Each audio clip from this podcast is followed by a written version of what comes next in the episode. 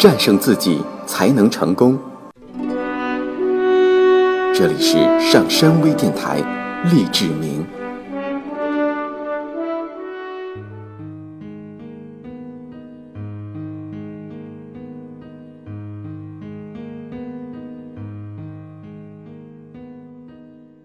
教育中的寻求赞许误区。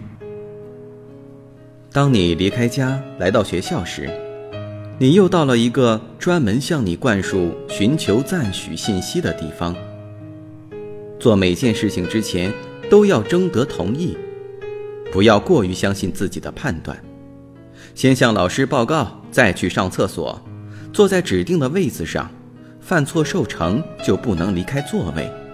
学校在各个方面倡导的都是要接受控制。你所学到的不是思考问题，而是不要自己思考问题。老师总是在教你做这做那，把纸折成十六个小方格，并且不要把字写在折线上。今晚预习第一课、第二课，练习拼写这些词，要这样画画。阅读这本书，总之，你受到的教育就是要唯命是从。如果有疑问，就应请教老师。如果你招惹老师生气，甚至招惹学校的校长生气，那你就得几个月都感到内疚。成绩报告单的目的就是向你爸爸妈妈汇报你在学校赢得了多少赞许。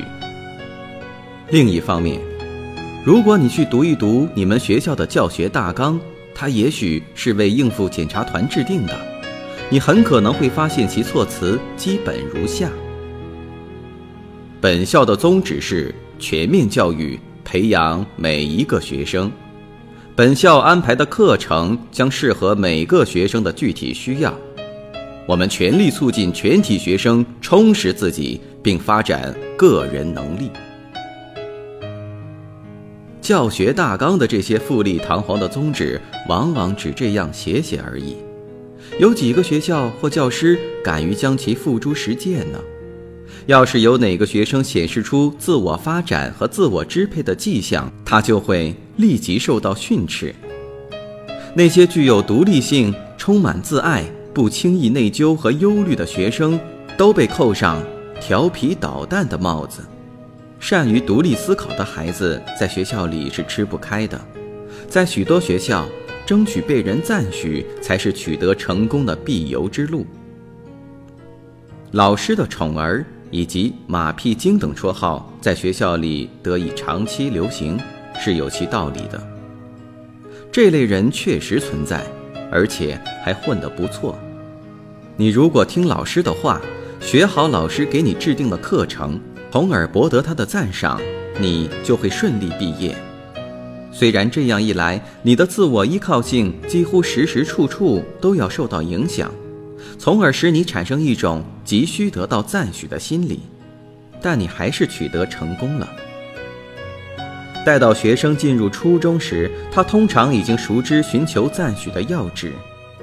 当辅导老师问他希望在高中上哪几门课时，他的回答是。我不知道，您说我应该选哪些课程呢？到了高中，他会感到难于确定自己的课程。如果别人为他做出决定，他反倒更为自在一些。在课堂上，他将学会不对老师的话提出疑问，他将学会规规矩矩地写作文，正确地解释《哈姆雷特》。他将学会写论文，但并不是根据自己的观点和认识来写，而是通过引用他人的话、抄写参考资料来说明自己提出的每一观点。一个学生若是不学会这样做，便要受到惩罚，既得不到好分数，也得不到老师的赞赏，直至毕业，学生仍感到很难自己做出任何决定，因为一连十几年。老师一直在告诉他应该如何思考以及思考什么。他所受到的实际教育就是遵循老师的教导。可如今，毕业在即，他却连独立考虑问题的能力都没有。然而，他仍渴望得到赞许，他知道，只要获得他人的赞许，就能精神愉悦，万事如意。到了大学，学生们依然接受着同样的教育，写两份学年论文，注意正确格式，两边留出规定的空格，用打印机打出来，要有导言、正文和结论。研究一下这几个章节，真是一条地地道道的大型装配线。要循规蹈矩，要讨教授欢心，你便可以万事大吉。等到研究班举行探讨会时，教授会对学生们说：“这个学期你们可以根据自己的兴趣，在任何方面进行研究。我将帮助你们选择研究主题，并帮助你们进行研究。但这是你们的学习，你们可以按照自己的意愿做出安排。我将尽可能给你们以帮助。”然而，随之而来的是一片慌乱。我们要写几篇论文呢？什么时候交？要打出来吗？要看哪些书啊？还要考几次试？考哪些问题？论文要写多长？两边空几个格呢？要每天来上课吗？这些问题都是需要寻求赞许的人提出来的。鉴于我们上面审视的教育方法，这种情况并不奇怪。学生受到的训练就是为他人做事，博取老师、教授的欢心，竭力使自己符合他人的标准。他已建立起靠寻求赞许而生存的思维系统。以上种种问题便是这一系统的产物。他害怕独立思考，因为按照别人的要求行事总是更为简单稳妥。我们在其他方面也受到寻求赞许的影响，就此而言，宗教显然是一个重要的因素。你必须取悦耶和华、耶稣或其他圣人。牧师和神父们曲解了历史上伟大宗教领袖提出的教诲，并且企图利用人们对神明惩戒的恐惧心理来使其就范。因此，一个人品行端正。并不是因为他认为这样做正确，而是因为神明要他这样做。如果你在生活中产生疑问，不要自己去思考，而要对照各种教规来检查自己。你要循规蹈矩，但并不是因为你觉得自己应当如此，而是因为别人要求你这样，否则你就会受到惩罚。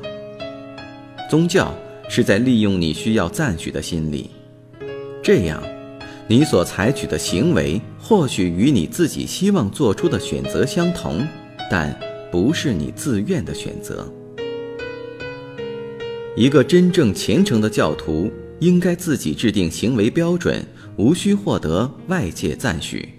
这是一种切实的自我宗教信仰。根据这种宗教信仰，人的行为标准是他的良知以及他根据自己的文化环境所信奉的法律规定，并不是别人对他的言谈举止所提出的要求。如果我们认真分析一下耶稣基督，就会发现他是一个极富有自我发展精神的人。他倡导自我依靠，他毫不惧怕别人反对。然而，他的许多门徒歪曲他的话，并编了带有恐惧心理和自我嫌恶色彩的教义手册。国家机器也是利用寻求赞许心理来促使人们循规蹈矩的。政治家总是说：“不要过于相信自己，你不具备独立生存的能力和手段。”我们将照顾你，我们将扣除你的所得税，以免你在收到税单之前便把钱花完。我们将强迫你加入社会保险，因为你不会自己做出决定，或者不会自己积蓄。我们将替你管理生活。由此可见，政府逾越了提供服务和管理社会的职权，越俎代庖，替你安排一切。在我们社会中，明文规定的各种条例成千上万，甚至超过了可能违反规则的人数。假如有人决定实施现有的每一项规则条例，你每天不知会违反多少条。有人甚至提出，应当规定在何时可以买东西，以及在哪些天的哪几个时辰不能喝酒。这些人喜欢对所有事情都做出规定，包括应在何时何地穿何种衣服，应该如何进行性生活，应该说什么话，以及应该在哪里行走。值得庆幸的是，这些规则大部分都未得以实施。尽管如此，提出这些规则的人却往往坚持认为，他们比你自己更为了解你的切实需要。我们每天都收到大量鼓励寻求赞许的文化信息，我们听到的歌曲充满了寻求赞许方面的抒情词句，尤其是风行于过去三十年间的流行歌曲，那种娓娓动听的歌词所造成的影响是你意识不到的。下面简要列出几首歌曲中的歌词，其中的含义是某人或某事比你自己更为重要。假如没有这一特定人物或事物所给予的赞许，我便会彻底垮掉。假如生活中没有你，我便无法生存。你给我带来莫大的幸福，因为有了你，我才成为一个真正的女人。没有他人的关怀，我就会一事无成。一切都靠你。你使我对生活充满眷恋。只要他需要我，假如你离去，我将一无所有。需要你的人是我，你是我生活中的阳光。只有你能够使我的生活如此美妙。没有你，我的生活便会失去意义。今后。当你听到一首宣扬寻求赞许心理的歌曲时，不妨做一个练习，将那些含有寻求赞许信息，即如果有人对你感到不满或使你失望，你便无法继续生活下去一类的歌词挑出来，根据自我支配的思维方式重新改写。例如，我使我自己成为一个真正的女人，这与你毫无关系。我曾经爱过你，但现在我已经改变了主意。离不开他人的人是世上最不幸的人，但是希望得到爱并享受人类之爱的人，则是在为自己创造幸福。我使自己非常不快，因为我对自己说了一些依赖你的话。我是我生活中的阳光，而有了你，我的生活会更加明媚。我可以不再爱你，然而目前我不打算这样做。当然，这些改编后的歌曲是难以风行的，但你至少可以开始改变自己接触到的潜在信息，因为这些信息反映人们在社会中学会的思维方法。没有你，我的生活便会失去意义，应当改为没有我，我的生活便会失去意义。然而有了你，此时此刻更为美好。电视广告特别注意利用人们寻求赞许的心理，在许多电视广告节目中，生产商都竭力强调，别人的看法比你自己的意见更为重要，以此来促使你购买他的产品。下面来看一看几位朋友某天下午聚在你家里打桥牌时。他们的一段对话。朋友甲四处闻了一闻，以极不赞赏的语气说：“昨晚你们吃的炸鱼，对吗？”朋友乙同样以不赞许的口吻说：“我发现乔治还在抽雪茄。”你感到很扫兴、沮丧，甚至觉得受到很大刺激，因为别人对你房间的气味极为不满。心理信息。别人对你的看法比你对自己的看法更为重要。如果不能使朋友满意，就理应沮丧。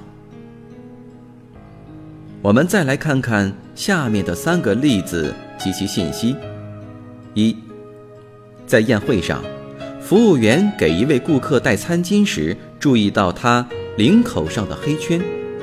顾客的妻子在一旁感到十分羞愧，因为他意识到这一个陌生的服务员对他表示出不赞许。二，一位妇女想到朋友们见到她穿着肥大的连裤袜可能产生的看法时，简直羞得无地自容。如果他们对我看法很差，我会受不了的。我一定要给他们好印象，所以我不买那种连裤袜。三，在宣传漱口水、牙膏和各种除臭剂的广告中，包含着大量的下述信息。你需要得到别人的赞许，而要得到赞许，就必须买这种产品。广告商们为什么要采用这些低劣的手法？因为这些手法的确有助于推销产品。他们知道，人们总是需要为他人所接受，于是便通过各种广告节目传递出上述信息，利用人们的这种心理需求来赚钱。问题很清楚。我们的文化传统所推崇并提倡的就是寻求赞许，有鉴于此，你自己常常过于注重别人的意见，这不足为奇。你在生活中一直接受这种熏陶，而且即使家庭有意识地帮助你培养自我依靠感，其他各种文化因素也会起到阻碍作用。然而，你并不是非要维持这种寻求赞许的行为不可。正如你可以努力消除自我否定的习惯一样，你也能根据这种寻求赞许的负面习惯，挣脱过程中的那些无助与恐惧感，只不过是暂时困扰你的负能量。当你真正学会抑制并面对它时，内心才能得到疗愈。马克·吐温在《傻瓜威尔逊》一书中，恰如其分地描述了摆脱寻求赞许的办法。习惯就是习惯，它并不是任何人都能随手抛到窗外的烂布。对于习惯，只有一步步地将它轰出去。在下期节目中，我们将一起寻找将寻求赞许一步步轰出去的办法。我是上山，感谢收听本期的励志明，我们下期节目再见。上山微电台励志明。下载喜马拉雅手机应用或登录微信搜索“上山之声”或 SS Radio，关注上山微电台，听友 QQ 群二五八二八二六，让我们一路同行。